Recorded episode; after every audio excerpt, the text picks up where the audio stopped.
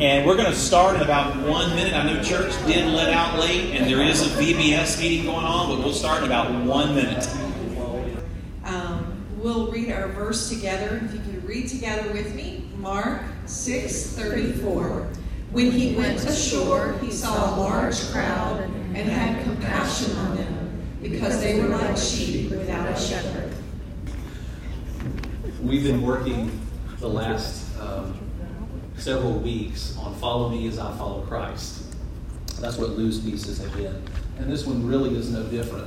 And this is the conclusion. If you'll recall last time, I think Charles was speaking, and uh, we got crunched a little bit, and it was about 30 minutes. And so I told you that I was going to follow the lead of, uh, of my pastor, my friend, my mentor, Lou, who never finishes a lesson in one week. And I didn't. So we're going to back finish where we left off. If you need a lesson page or you want a lesson page, there are some at the back table. Uh, there will be some noise left of us and right of us as there are VBS meetings going on. I know there are several in this room who are doing that as well, uh, including me. I, I, took my shirt off because uh, I stood at the door and I was evidently filtering people into home builders class. And I said, no, no, no, one more door. So I took mine off. Uh, but that'll start this week as, as, as early as tomorrow. Um, I titled the talk that we looked at as Three Trees and a Quiet Breeze. Now, the three trees, I'm going to refresh us just real quick in a few minutes, mm-hmm. is our reflection of Genesis 1 and 2 about our work. Now, we established that our work is not just for income, because our work is really cradle to grave, or about the time we're able to, to do things simply in our own homes until well after retirement, until they put us in a box. We have work that was made for us. So we talked about these three trees. By the way, this was not my metaphor. This one actually, the, the actual three tree metaphor came from a, a, pastor, a teaching pastor out in Texas called Voddie Baucham. I think I, I mentioned that to you. Uh, but we mentioned through the cultural mandate of Genesis 1 and Genesis 2, where God asked us to work. We established that work is not a condition of the fall. Rather, our anxiety and our burden for work, that is what came from the fall itself. So we established what work is. And then we talked about why work was important because we are image bearers. What did God do for the first six days in creation? He worked. What did he do at the end of the sixth day? He surveyed his work and he decided to do what on the seventh day? He decided to rest. We talked about that a good bit. Uh, I'm not going to reread the Genesis 2 piece. You can look at that yourself. But those three types of trees, real quickly. The first type of tree were trees that were beautiful. And these trees were sort of symbolic. It was a word picture that crafting beauty, organizing, ordering, showing excellence, improving things are all signs of beauty that God has fingerprinted on us as image bearers. The second set of trees was that they were made for food. And he didn't just say they were nutritional, he said they were good for food. I don't know about you. Um, one of my favorite things to do uh, used to be with my daughter um, was to go to Wendy's. And we eat the weirdest things at Wendy's. And maybe you do this, maybe you don't. But I love salty and sweet. So we would order chocolate frosties and only hot french fries. And we would take the hot french fries that were stiff and dip them into the chocolate, and that became our little date. We did that once in a while. Love those two flavors together. All right? But they were not, they're certainly not nutritious, but they're definitely for food. We do more than just eat with our taste buds. We eat with our eyes, we eat with our ears. I often tell my own family, uh, Jennifer, it took a long time for her to do this but she's a master at it. My daughter is now too. I only eat eggs that she makes. And she makes them exactly like my grandmother did. My mother couldn't even make eggs properly. She said, they all taste the same. For years, she said that. They all taste the same. I said, no, they don't feel the same. Mm-hmm. There's about a 10 second window when a scrambled egg is perfect, and if you don't take it off, I throw it in the trash and start over. All right? Because it doesn't feel good on my palate. I don't care how it tastes. I eat with all my senses, and so do you. If I talked about starting a barbecue fire and putting on a steak on a hot grill, can you hear that sizzle when that meat first hits? And your mouth starts watering just waiting for that. So we eat with our senses, and they are good for food. So they weren't just edible. So our work in this symbol is good. And it's biblical to pay attention to the goodness of things, to do things right the first time, to respect the creation, and to protect the image bearer that will eventually glorify God. And then the third tree, the last one we looked at in review, is the truth tree. This is where we look at order. We look at what's right and what is wrong. These trees symbolize what is right and what is wrong with the creation. So, truth, beauty, and goodness, these are the three word pictures that should guide our workflow, whatever that is. Whether we do it for pay, whether we do it for ministry, whether we do it to honor our family, whatever that work is, whether we do it out of obedience if you're a child, should be to telegraph truth, beauty, and goodness. So, um, our desires to grow and to explore and to organize and to repair and investigate and straighten things up and clarify, you pick your own task verb. They are designed as reflectors. And I believe this was God's intention.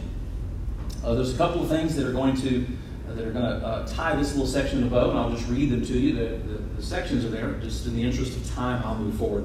Colossians 2.23, whatever you do, work at it with all your heart, as working for the Lord, not for human masters. We'll scoot down to Ephesians 2.10, for we are God's handiwork, created in Christ Jesus to do good works, which who prepared for us? Which God prepared for us in advance for us to do. We scoot down one more to John 6 27. Do not work for food that spoils, but for food that endures to eternal life, which the Son of Man will give to you. For on him God the Father has placed his seal of approval. Our workflow is not just to get a job done, but ultimately to glorify. And then finally, 1 Corinthians 10.31, um, I think I've been with Lou. Jenny will probably correct me and tell me the exact day, month, year, and time signature.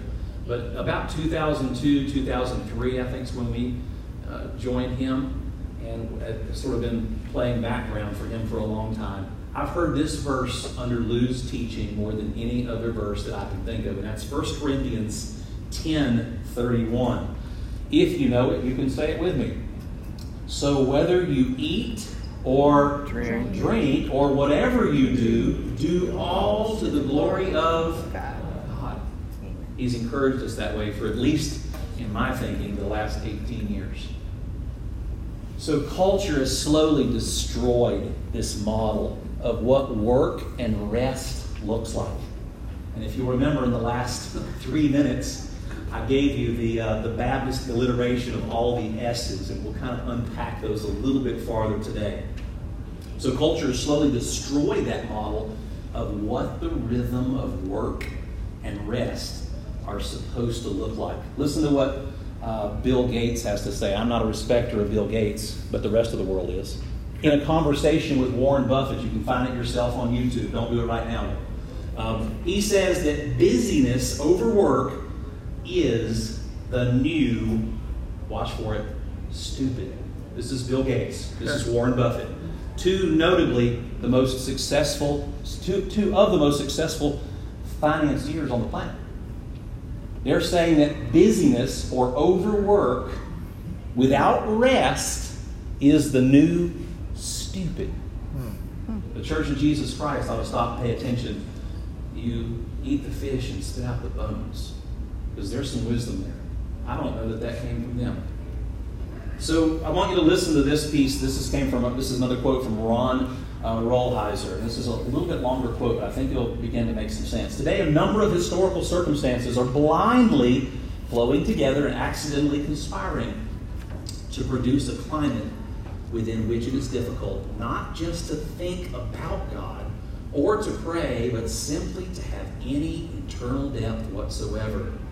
We are distracting ourselves into spiritual oblivion, pathological busyness, and restlessness.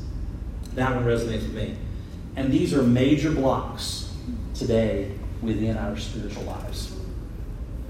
So if we look at what happened in Scripture, we are supposed to be apprentices, or in the church we call it disciples, apprentices of who? Who are we supposed to be apprentices of? Jesus.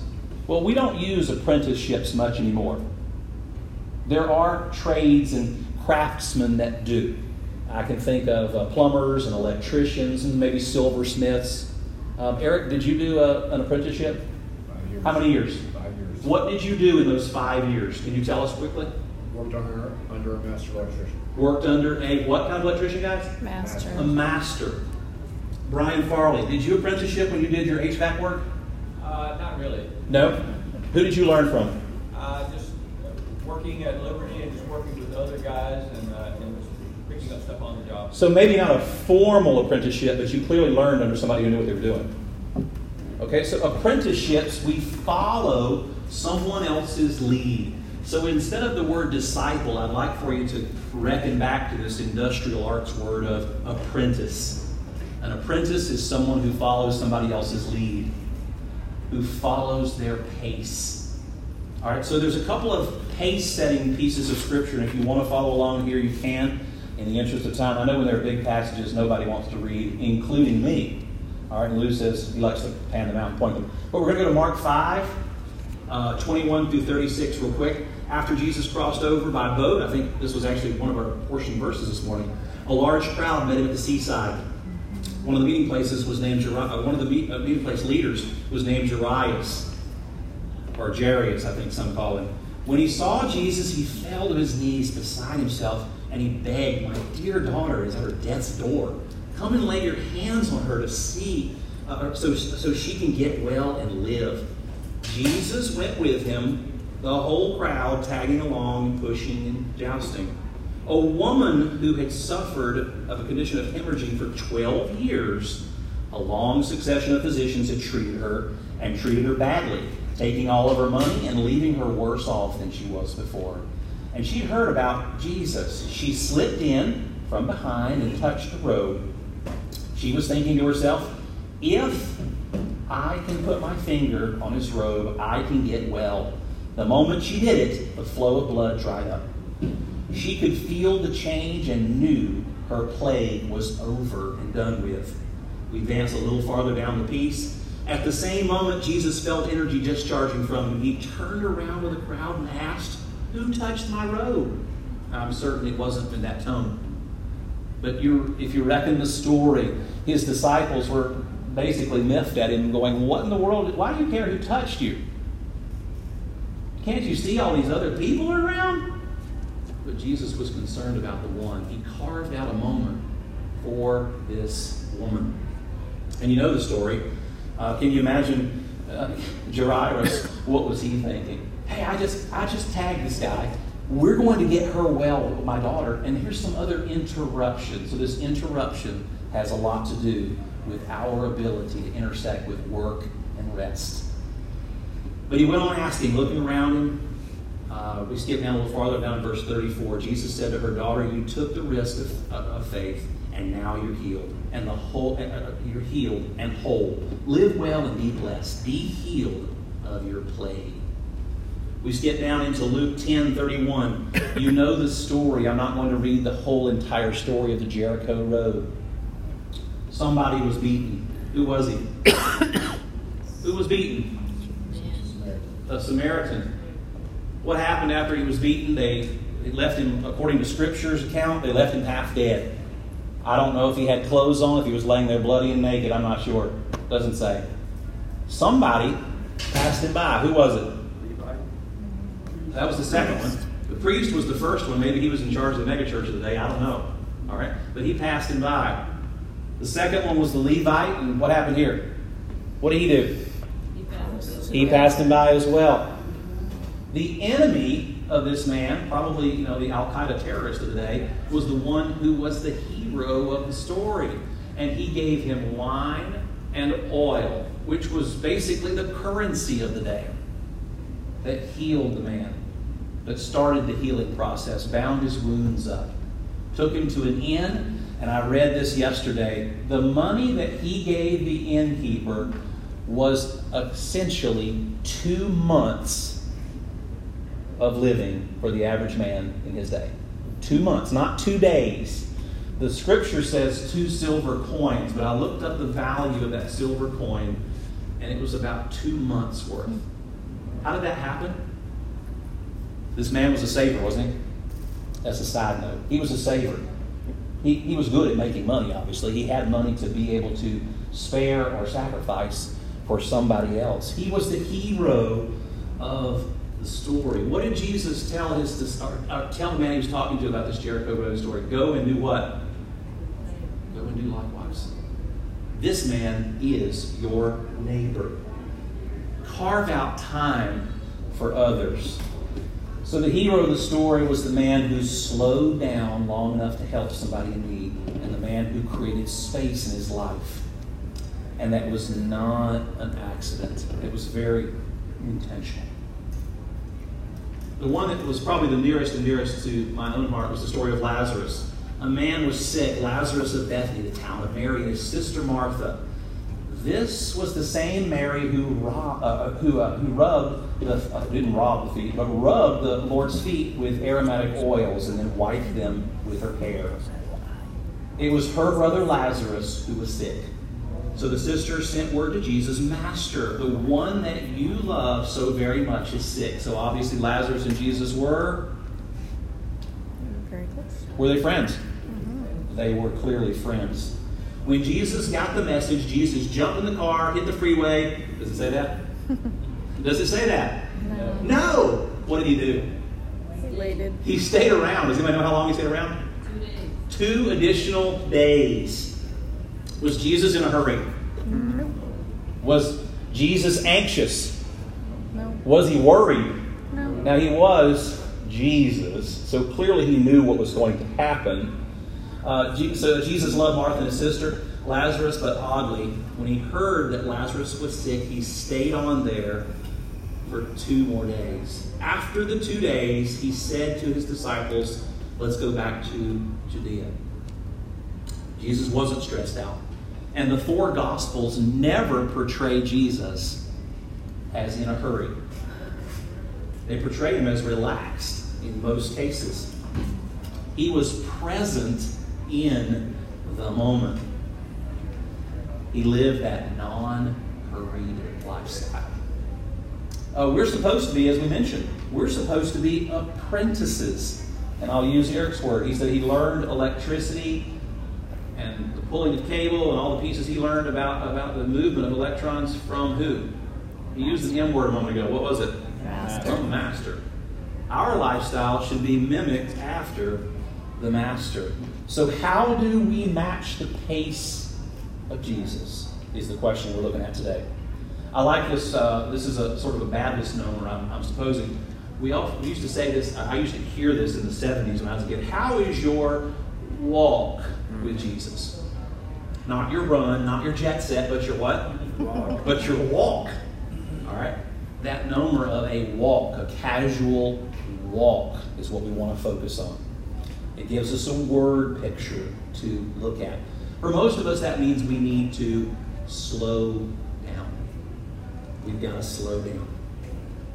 Our rushed and hurried pace robs us of the gift of presence to our coworkers, to our spouse, to our children, to our neighbors, to even strangers, and even to our own body and our own soul. Listen to what Dallas Willard has to say about this. He says, Hurry is the great spiritual enemy of life. Ruthlessly eliminate hurry from your life. Listen to what Corrie ten Boom has to say about this. If the devil can't make you sin, He will make you Busy. busy. Does anybody know why she said that? Because busyness has the same effect on our soul as sin. I want you to think just for a moment to yourself, don't share it with anybody else, about the sin that you personally might struggle with. It could be an addiction, it could be anger, it could be overspending, it could be a million different things. When you have personally sinned and you've given in that one time and then that two and then that three, what have you actually done? You've now separated yourself from your Maker. I do it, you do it, we all do it. Busyness does the same exact thing. Satan doesn't have to show up in the nice red suit that you see in the cartoons with a pitchfork. He doesn't have to do it because you did it to yourself. We failed to look at the model that was left from Genesis. And that was six days of work and one day of Rest. one day of rest. And I don't even know if this is a Western problem or not, but I suspect it is a world problem as we look through this. Um, I like what this, uh, this is a psychologist from last century, Carl Jung. As if he's a famous psychologist, and a lot of your children's education is based on a lot of his educational research. that hurry isn't of the devil, hurry is the devil. He is an atheist, but here he's referencing a word picture about what we know regarding the sin of business. Here's a study from uh, uh, Michael, uh, his name is Zigarelli, and he's a former uh, business professor at Regent. I think he's up in Messiah College in Pennsylvania now. He spent years studying 20,000 churchgoers worldwide, and the study's called, if you want to see it, it's called Christianity 9 to 5. I'll read you this piece real quick, and then we'll advance to the solution to the problem. Among the primary obstacles to walking as Jesus did in today's frenetic pace of is, is today's frenetic pace of life. Busyness, hurriness, overload, burnout, overexhaustion, whatever you want to call it, it's known by a lot of names. But there's one common outcome an accelerated pace, an activity level of the modern that distracts us, distracts us from God and separates us from the abundant, joyful, victorious life that He desires for us. He identifies a pattern. I'll read this to you quickly. It may be the case that number one, Christians are assimilating a culture of busyness, hurry, and overload, which leads to number two, God becoming marginalized. Now, there's a kind of an odd word, it's not used often, but I want you to think of a piece of loose leaf paper, got three holes punched in it. When you want to write something in the margin, is that important? No, you're writing left and right of the red lines that are on that paper. It might be something you want to remember later. It might be a phone number. It might be, uh, it, it, could be a lot of things. But it's marginalized because it's not what? It's not really important.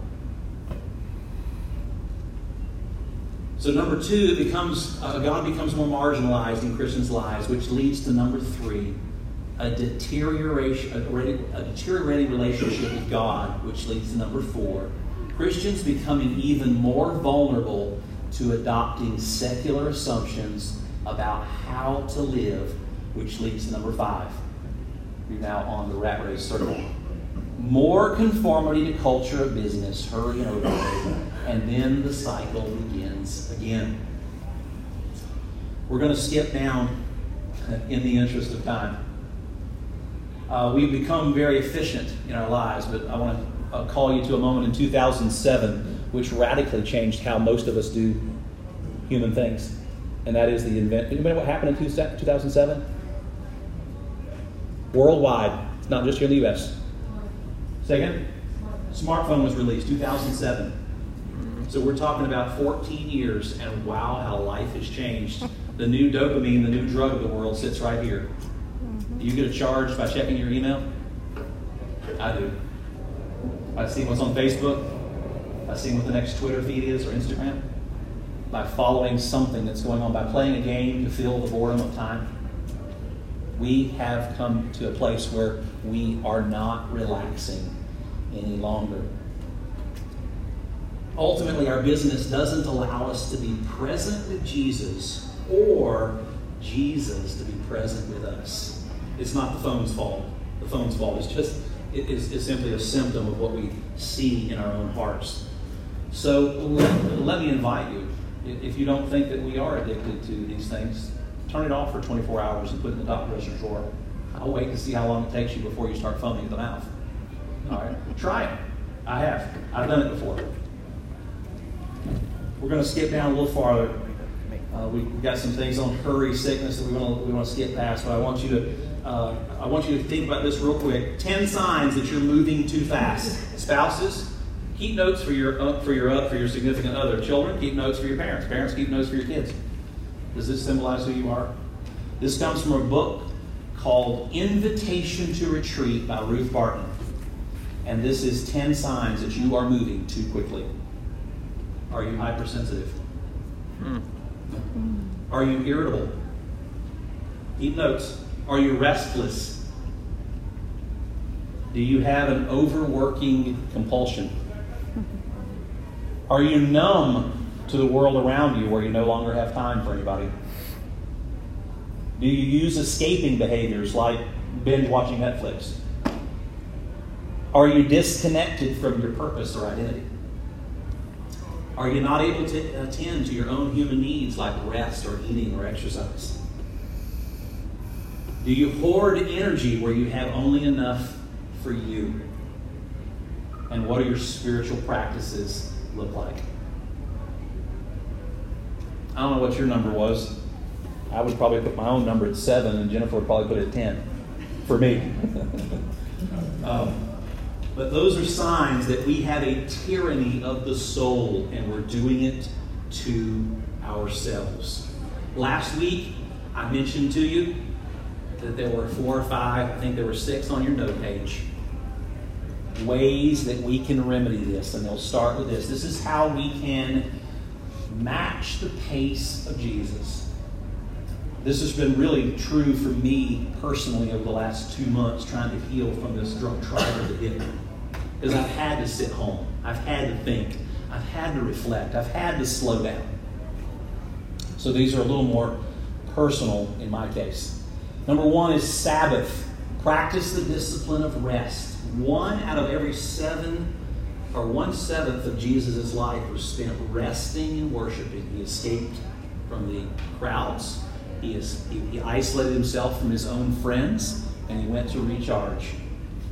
My guess is he was not always there just doing intercessory prayer for others, but he was just marinating with his Father God. This gave him a chance to recenter, recalibrate, and remember. Number two, subtract. Remove the unnecessary garbage from your schedule. I saw uh, on that same YouTube I was referring to with Warren Buffett and Bill Gates. Warren Buffett pulled out his own personal schedule book and they covered up portions where you couldn't see it.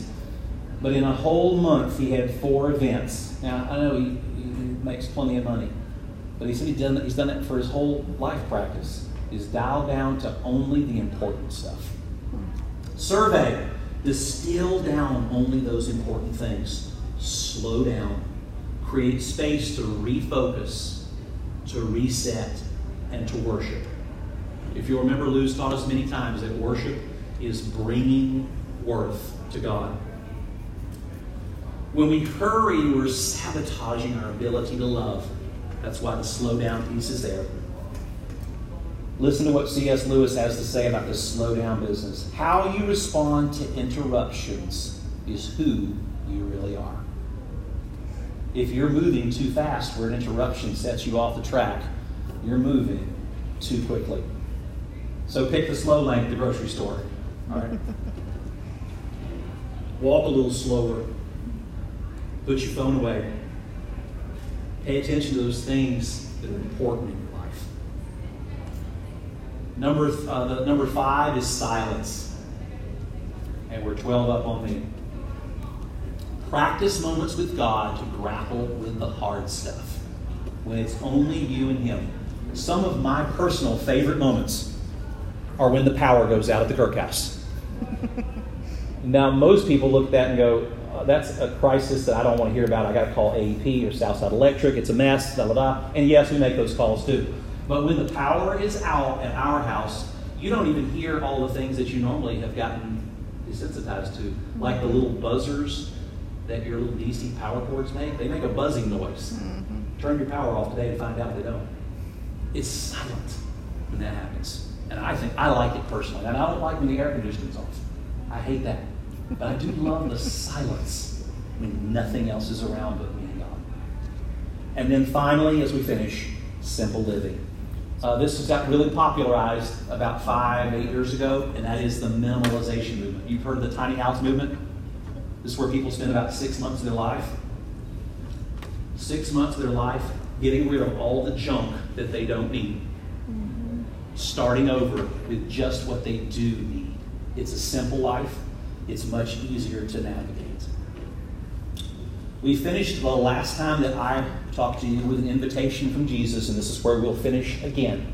And that is Matthew 11, 28 through 30. And we're done here. We're done. Are you tired? Are you worn out? Are you burned out on religion? Come to me, get away with me, and you'll recover your life. I'll show you how to take a real rest. Walk with me, there's that walk word, and work with me. Watch how I do it. There's that apprentice model. Learn the unforced rhythms of grace. I won't lay anything heavy or ill fitting on you. Keep company with me, and you'll learn to live freely and lightly. Let's pray. Father, in the quiet of this moment, we are grateful to be Americans, but we've clearly abused what you graced us with.